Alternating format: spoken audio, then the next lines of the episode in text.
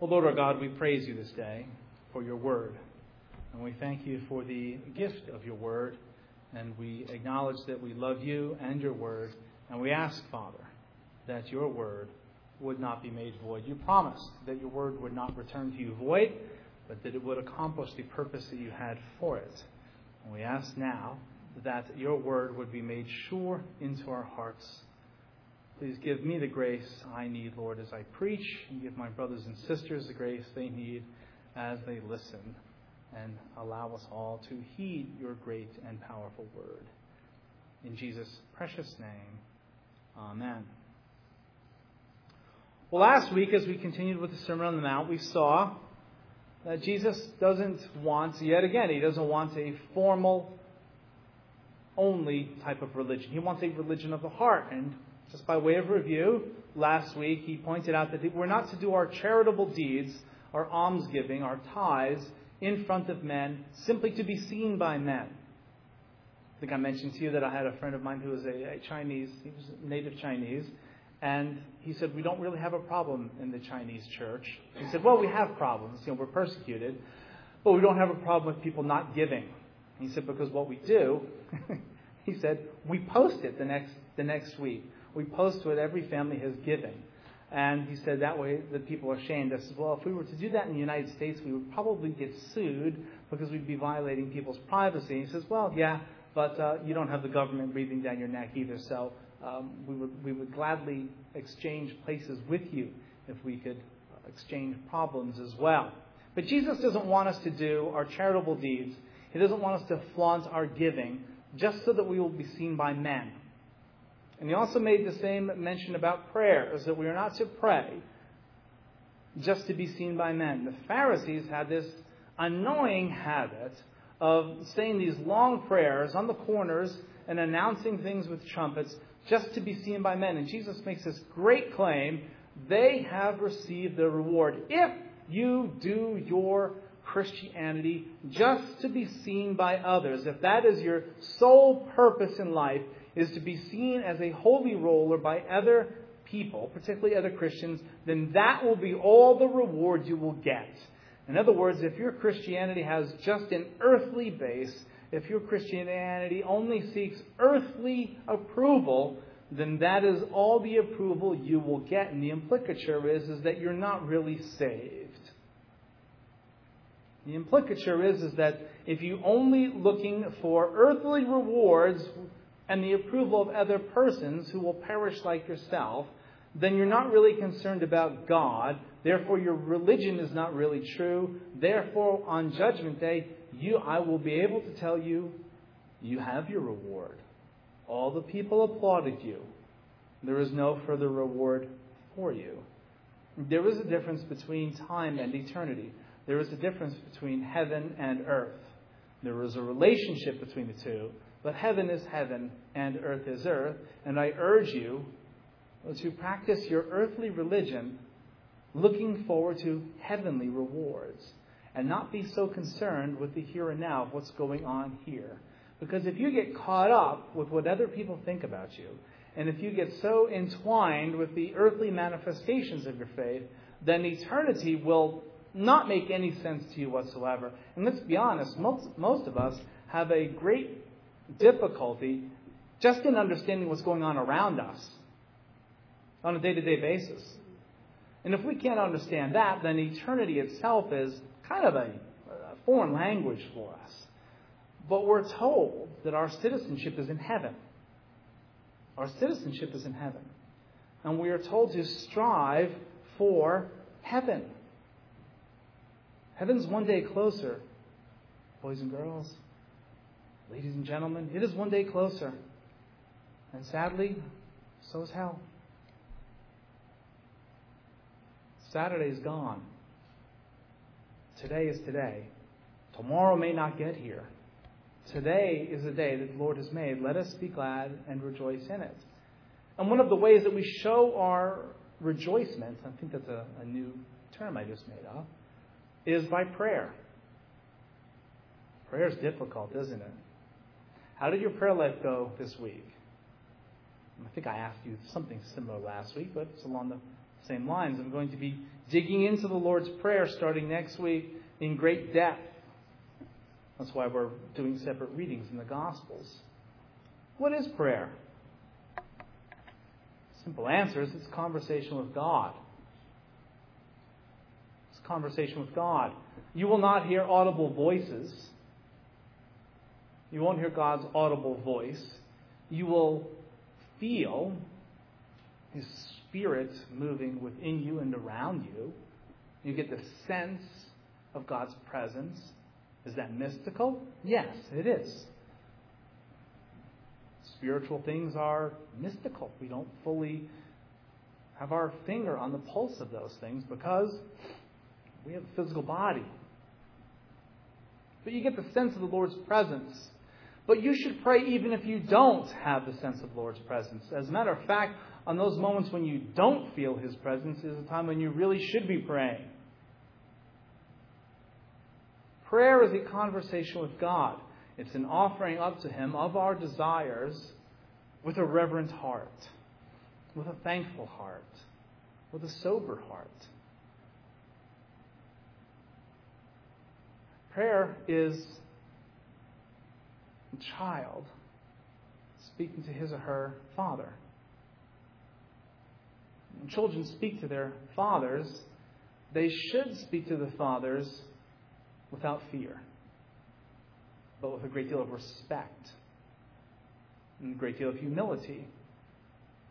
And those of us who are adults forget what it's like to be a child, to realize, oh, this big person has power over me. This big person feeds me. This big person gives me my clothes. This per- big person will buy me things. This big person literally has power over life and death. And the same analogy works when we talk to God. We should realize He is the creator of heaven and earth. We are not talking to our next door neighbor. We are not talking to our best buddy. And when you hear the words, quite frankly, of many, not all, but many um, contemporary type of Christian, I don't even want to use the word hymns, choruses, the language is very um, irreverent. It's very familiar. When we're talking to God, we're talking to a being that is completely different than we are. We're dealing with an eternal being, the one true everlasting God. You're not He. I'm not Him. He alone is He. And when we talk to Him, we at best realize that we are dealing with a powerful and awesome God. Is He friendly to His people? Yes. Why is He friendly to His people? He is friendly to His people because He executed His only begotten Son. That's the character of your God. If you can come to Him safely, you only come to Him safely because the blood of Christ covers your sin. Because if you were to deign to come before God without the blood of Christ covering your sin, you would be consumed. I would be consumed. He is not a God to toy with. He is not your best buddy. He is not necessarily the God who loves you and has a wonderful plan for your life. He may be all of those things. Jesus, what a friend of sinners. It's a fantastic hymn. But we are dealing with an eternal being who literally has the power of life and death. What does Jesus say? Jesus says, Don't fear those who can only kill the body and then can do no more. I will show you who to fear. Fear him who, once he has killed the body, is able to kill both body and soul in hell forever. That's, those are the words of Jesus, the Prince of Peace. Jesus is telling us that's how you should view your Father. He's got the keys of hell and heaven. He has the power over life and death. If we're going to understand prayer, we had better get that straight right away. That we are not talking to our next door neighbor. And quite frankly, when you hear the prayers of some people, they really do sound as if they're just talking to their best buddy. And even though that's a common way of thinking of God, and even though we should be joyous in His presence, that sense of reverence, that sense of holy terror, that sense of reverential fear is conspicuously absent from the vast majority of adult Christians in our culture today. Our prayers are not to be couched in King James English. We've all heard someone who all of a sudden, when they start to pray, boom, all of a sudden they're Laurence Olivier and they're a Shakespearean actor and everything is a thee and a thou and a thy and a thine. And they lower the voice. They go from having a tenor to a deep basso, deep baritone, and they begin to speak in these uh, like Henry Kissinger type of tones, as if God is going to be impressed with their eloquence and their command of the English language. And of course, he only answers to thy and thine. I'm being a little facetious here. If you want to use thys and thines in your prayers, feel free to. There's no nothing that says thou shalt not do thys and thines. But don't think for one minute that just because you click into that prayer voice, that all of a sudden the God of the universe is going to start listening to you. It's got nothing to do with the tone of your voice. It has to do with the tone of your heart. I've heard many prayers, and we can never get into someone's heart, but you can make a quick guess sometimes. If someone all of a sudden clicks into that King James English, it just sounds phony. It just sounds phony. It sounds great when you're watching Julius Caesar or Macbeth or a Shakespearean tragedy, but we just don't talk like that anymore. But, but, at least we know when someone is clicking into that King James English that they realize that they're talking to somebody different than their next door neighbor. Our language does not necessarily have to be couched in Shakespearean, Elizabethan English, but it certainly should be reverent. It shouldn't be colloquial. We do not speak to God the same way we do our next door neighbor. You don't speak to God the same way you speak to me, or your children, or your earthly father. You don't. You're not allowed to. Many people don't understand that. And that's the first thing we need to understand is that God is God and we are not. And when we speak to Him, we need to remember that. Are we created in His image? Yes, we are created in His image. But by definition, that means that He's God. We are not. So tread carefully. Tread carefully. Jesus says, don't think that you're going to be heard for your many words. The pagans had this idea that many words would arouse their pagan gods. Jesus is saying, don't be like that. So long drawn out prayers. Have you ever, has anybody ever been to a worship service where the pastor did a prayer that lasted almost 20 minutes? You know, the pastoral prayer. The reason why most Protestant churches can't get in three readings and the creed and a confession of sin is for two reasons. One, the sermon's going to be too long, and the prayer is going to be way too long. Prayers are not supposed to be long. They don't have to be long. You don't have to make an extended argument in the court of God. God already knows your needs. He already knows your frustrations. He certainly knows your wants. And He knows your sins. So you can cut to the chase pretty quickly. Now we have to understand, we have to ask, why did the pagans do that? Why did they revel in these long prayers? It's pretty simple. They didn't know any better. Now, if you're praying to a God made of wood, or a God made of stone, or a God made of metal, and you're expecting an answer from that God, and you're expecting a miracle from that God, you really have, now you have to do a lot of pleading. Because that God made of stone is deaf, dumb, and blind. God, that, that statue cannot hear you. And if you want that statue to get up and do a jig for you and bring rain on your crops, you really, you really do need to do a lot of stuff to get its attention. Try it someday. Try speaking to that sawhorse and see what it does. You can talk all day long and it will just, it's just going to sit right there. Unless you really have a lot of gusts and you can knock it over. When we're dealing with a living God, we don't have to arouse his attention. One of the great um, practical biblical illustrations of this is with Elijah and the prophets of Baal. He's having this great duel with these prophets of Baal. Baal was a bad god. He's a fertility god, a very attractive god. He had a wife called, uh, you know, depends on where you are, but Ishtar, Astarte. And a wife. And so when it came time to have the crops, you had to do all kinds of ceremonies to get their attention so that they would breed and that they would then send vegetation on the earth. Very popular religion, sadly, in ancient Israel. Elijah at the time was the only prophet in the northern kingdom that he thought of himself as speaking for the living God, even though God had reserved 7,000 that had not bowed the knee to Baal. So he has this big showdown with the prophets of Baal. It's a showdown. He says, listen, let's do this. Let's build these big pyres, bonfires, and we'll see which God lights it up. Prophets of Baal say, oh, that's a good, uh, good, good idea. And Elijah says, you go first. I'll, I'll, I won the coin toss, you go first. They do it for hours. Nothing happens.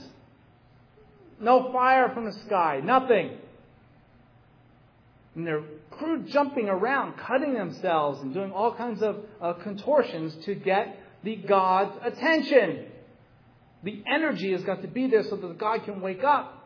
So then Elijah starts mocking. Maybe he's asleep. Maybe he's gone off on a journey. You better scream a little louder. So now they really start, you know, rev, revving it up. And if you've ever seen pagan worship, particularly in lands that are, for lack of a better term, more primitive, you see a lot of this gyrating. You see a lot of moving. You see a lot of jumping around. Why? Because it's animalistic.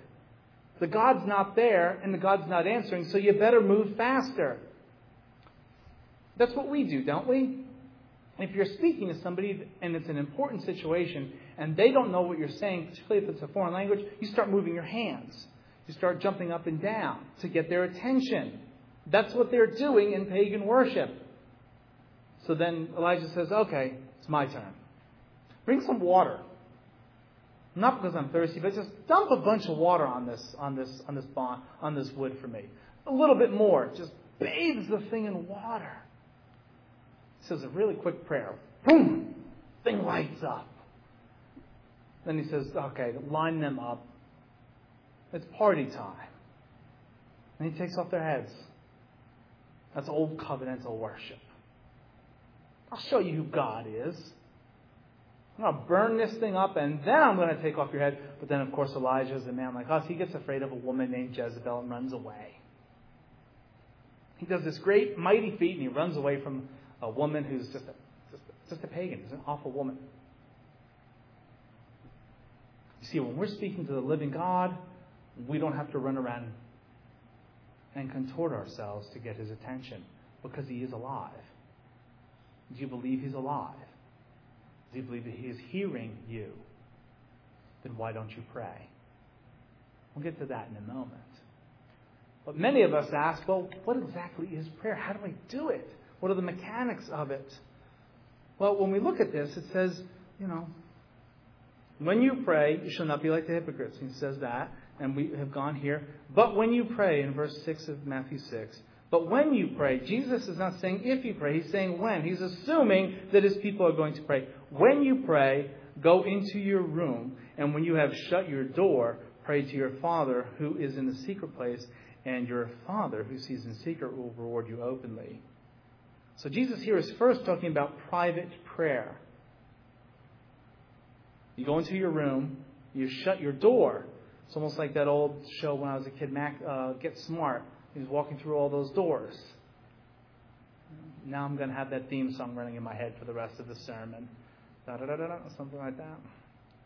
You go into your room, shut your door, get on your knees, and pray to God who's in secret, your Father who's in secret, and He will hear you. This is about solitary prayer. We're not talking about family prayer yet. We're not talking about community prayer. We're talking about personal prayer. Question is, if I were to give you a handout and ask you how many minutes did you spend in private prayer this week in, in a situation like this? This is intentional, isn't it? This isn't while you're driving in a car. Now, there's no reason why you can't pray while you're driving in a car. You can pray anywhere you want. But this is talking about an intentional act where you go to a particular place and you shut yourself down and you shut everybody out and you're with God alone. How many of us do this? Not many. And we wonder why our lives are so arid, why our hearts feel like deserts rather than an oasis. And then he continues. Not to use vain repetitions, we've gone over this. Don't be like them because they feel like they're going to be heard for their many words. Why? Because your Father knows the things you have need before you ask Him. This is what I'm trying to get at. God is alive. And if God is alive and He knows what you need before you ask Him, then prayer, by definition, must be a vital, essential aspect of our covenantal life. But we don't do it. If we're honest, we don't. Is anybody here going to say that their prayer life, that they're content with it? Would you like to improve in your prayer life? Would you actually like to know how to do it? Why to do it? The why is pretty obvious. One, God commands it. Christ expects that we're going to do it. And another why is, hey, I have the God of the universe on the line. Why wouldn't I speak to him? Now, let me just back up for a moment. You can pray to God anywhere and at any time. You don't have to go to a particular secret place. This is another aspect of, of pagan worship. You have a little altar in your home, a special room where that's all you do is pray. There's nothing necessarily wrong with that. But most pagan, uh, all pagan religions do that because it's superstitious. They think that they go into that room, it's a holy place where the God will manifest himself or herself. Not realizing that God's everywhere. God's in the field. He's in the sky. He's right here. He's everywhere at all times. You don't have to have a special place with special statues and special incense and special clothes to pray to God. If you want to have a special suit jacket to um, get your mind in gear, hey, it's fine. There's no, nothing necessarily wrong with that. But don't let it become a superstition. I encourage you to pray anywhere you are. And we do when things happen. If we see a horrific accident on the road, very often we will say, Oh Lord, you know, please, you know, let everything work out there. Quick type of prayers. But when we analyze our prayers, what we often realize is that they're just requests. It's a list of wants from God. And what that reveals is that we really, at our deepest level, we think of God as a candy store. We think of God as an ATM machine. That we do certain things and we get certain returns. Pray X amount of minutes a day and I'll get X amount of return for my investment. That's not how we should view God. He is not there for our requests. We are to bring our requests to God, but prayer is much more than that. Prayer is much more than that. Prayer is holy activity. Just this week, I was watching um, on the internet uh, a fairly famous author named Eric Metaxas, who has written a couple of uh, very critically acclaimed biographies. One deserved the critical acclaim, the other didn't, but they've both been bestsellers. And one was on Wilbert Wilberforce, uh, father of the anti-slave movement in England, and the other one was on Dietrich Bonhoeffer, who was a German Lutheran pastor who was involved in the plot to coup Hitler. We know that that plot didn't work out well because Bonhoeffer was uh, hanged uh, at the Flossenburg concentration camp. But Mr. Metaxas was speaking at the National Prayer Breakfast this past February. That's a big gig. President Obama and his wife are right there, and he's speaking. He's a very humorous guy, and he made a bunch of jokes. His basic thesis was God doesn't want religious phonyism. He doesn't want fake prayers. He wants prayers from the heart. And he gives a little bit of his testimony. He was raised Greek Orthodox, nominally. Then he went to Yale, and surprise, surprise, surprise, he lost his faith completely at Yale. But then he had this job, and he joked around and he said, the guy that was talking to me about Jesus was an Episcopalian. And I wasn't afraid of him because I knew that Episcopalians really didn't believe all that much. And uh, I was thinking to myself, wow, if he had run into a Southern Baptist, he would have been in a world of trouble. But this guy actually did believe, and he spoke the truth to him. And Mr. Metaxas began to pray just a little bit. And he said, My prayer for a long time was basically this God help me. I really do need your help. God help me. I really do need your help. And he, Mr. Metaxas' point was that was a prayer that wasn't fancy, it wasn't religious, and it sure wasn't phony. I really meant it. I really did need help. I had to move back in with my parents uh, after college. My career wasn't going anywhere as a writer. And he said, frankly, I was depressed. So when I would go out jogging or do whatever, I would just say, God, help me. I really could use your help. That's a real prayer. Your prayer doesn't have to be contrived. It shouldn't be contrived. It can be simply that God, help me. I'm in trouble. God, help me. I'm scared. God, help me. I am broke. God, help me. I'm sick. God, help me. My child is sick. My father is sick. My mother is sick. I don't have any money. I'm worried. I'm terrified. Those are honest prayers. But as we grow, our prayers should be a little bit more structured. They should be a little bit more complex. They should be more intentional. The prime example of a good prayer life is our Lord Christ Himself. Here in His earthly ministry, we find Him very often arising before dawn, and if you're not a morning person, you don't have to get up before dawn. We find Him arising early, going off to a solitary place and praying. Now, if Jesus, who was sinless, felt the need to do that, to be intentional about his prayer life, then I think we do well to be intentional about our prayer life. And again, if you're not a morning person, you do not have to wake up before dawn. When I was a young Christian, I took this to heart and I said, you know what? I've got to, I've got to bust up before the break of dawn and pray. Do you know how much success I had with that? Not much. Have you ever got on your knees before God and fallen asleep? It's a lousy experience when you wake up and you realize, okay, I wasn't paying attention, God, in case you hadn't noticed, and I've, I've, I've dozed off to sleep. I'm not a morning person. I can stay up till 5 in the morning every day, every, every morning. And the later I stay up, the less sleep I actually need. But it doesn't really work that way in the real world. If you're a morning person, wake up real early and pray. But I do encourage you to begin your day with prayer. Again, it doesn't have to be long. But you should begin your day with prayer. Certainly, at least thanking God for bringing you through the night. With the good things that you know will be coming down the pike that day. Because if you're a middle class American, you're going to get all kinds of goodies during the day that most people never get. I know I say that a lot, but we really need to hear that multiple times during the day. Because most of us are brutally unthankful for the largesse that God has given us. Here's how you fix your prayer life. First, just think about who God is. Shouldn't you praise Him? This eternal being who could manifest himself in all types of terrifying ways, but instead has shown you his love, grace, mercy, and compassion by executing his own Son for you.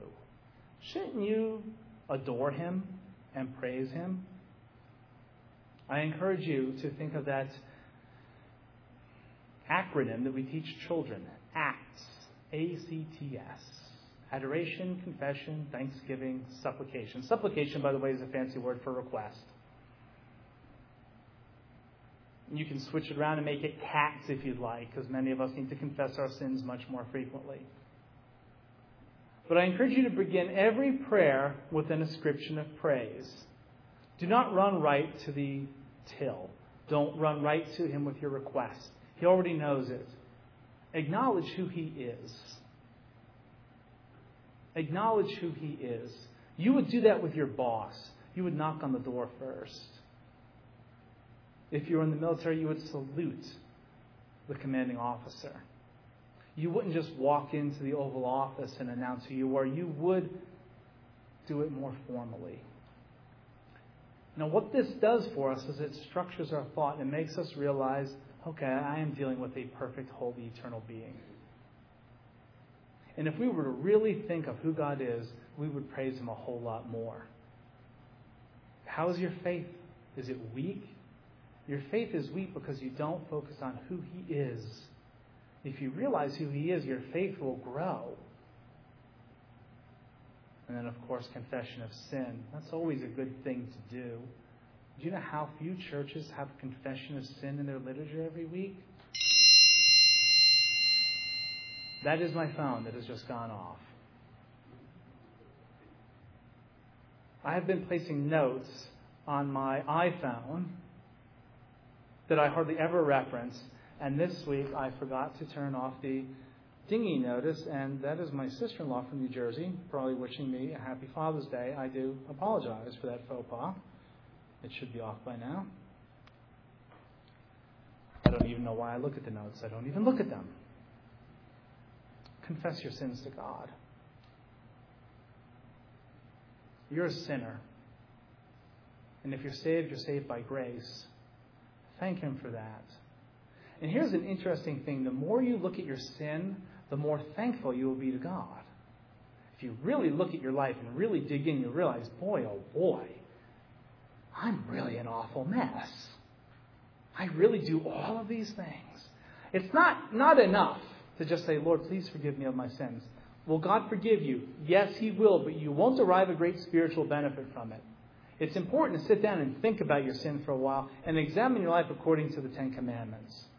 Now, if that's too much for you, just go with the two big ones the, the love the Lord your God with all your heart, soul, mind, and strength, and love your neighbor as yourself. That, that'll blister you enough.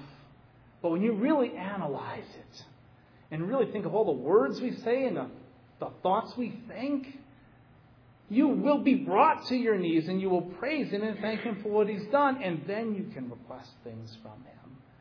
And what will happen is you focus on who you are as a sinner and who He, who he is as this great God, your requests will change. You'll stop asking for watches and cars. You kids will stop asking for video games that you know your parents aren't going to get you. You're going to stop asking for all this fancy stuff, and you'll start to ask more for a holy life. You'll begin to ask God, could you please change me because I want to look more like Jesus? Prayer is a great gift. And as we dig into the Lord's Prayer in the next, at least the next month or so, I encourage you to pray because God is listening. Pray. God is listening. He is there and He is not silent. Let us pray. Almighty God, we thank you for the gift of prayer and we acknowledge that we don't pray enough. And we ask, Father, that you would, as your disciples asked your Son, teach us to pray for Christ and his covenant. Amen.